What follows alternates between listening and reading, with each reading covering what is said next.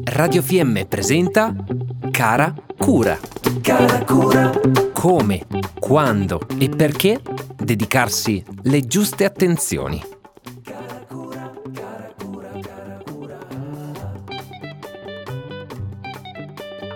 Un saluto a tutti voi, radioascoltatrici e radioascoltatori di Radio Fiemme. Ci siamo già conosciuti. Mi chiamo Chiara Pastore, ho 27 anni e sono fisioterapista. Dopo la laurea in fisioterapia conseguita a Bolzano, ho completato la specializzazione in campo muscoloscheletrico all'Università Tor Vergata di Roma, facendo così della mia passione il mio lavoro. Lavoro a Predazzo, presso il Centro Medico Riabilitativo Fisicamente e oggi qui a Radio Fiemme vi parlerò del nostro corpo e della sua evoluzione con l'avanzare dell'età.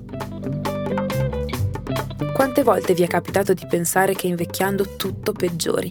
E sapeste quante volte ho sentito i miei pazienti dire fin tanto che Rasoen faceva tanti di quei mestieri che adesso non sono più buon da fare. Ma è normale, è la fisiologia del nostro corpo, il suo naturale evolversi. E noi dobbiamo accettarlo. Anzi, dobbiamo provare a concepire l'invecchiamento come una grandissima fortuna. Del resto, a chi non è invecchiato è andata peggio, no? Con la parola invecchiamento va spesso di pari passo la parola artrosi.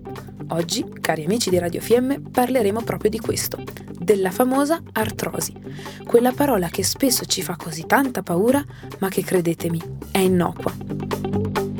E quali sintomi dà l'artrosi?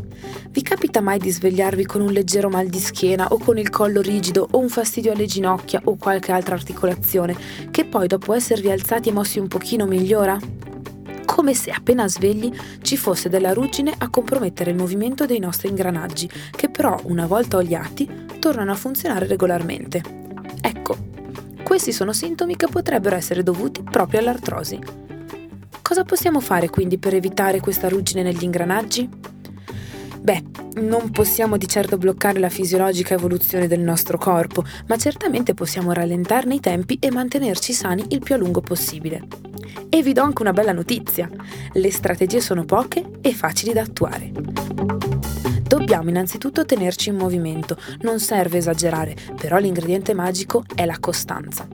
Parafrasando un noto proverbio potremmo dire che un po' di movimento al giorno toglie l'artrosi di torno. Fondamentale è poi la pratica di esercizi ad hoc, studiati e consigliati dal proprio fisioterapista. Si tratta di semplici esercizi di mobilità, ne bastano pochi ed il trucco potrebbe essere farli la mattina, ancora prima di uscire dal letto. Così possono dare maggior beneficio. Lo scopo è quello di preparare le nostre articolazioni ad affrontare l'intera giornata. Diciamo che così inganniamo un pochino il meccanismo dell'artrosi. Infine potrebbe essere utile aiutarsi con l'integrazione di eventuali sostanze di cui il nostro organismo potrebbe magari essere carente e per questo possiamo chiedere consiglio al nostro medico di base.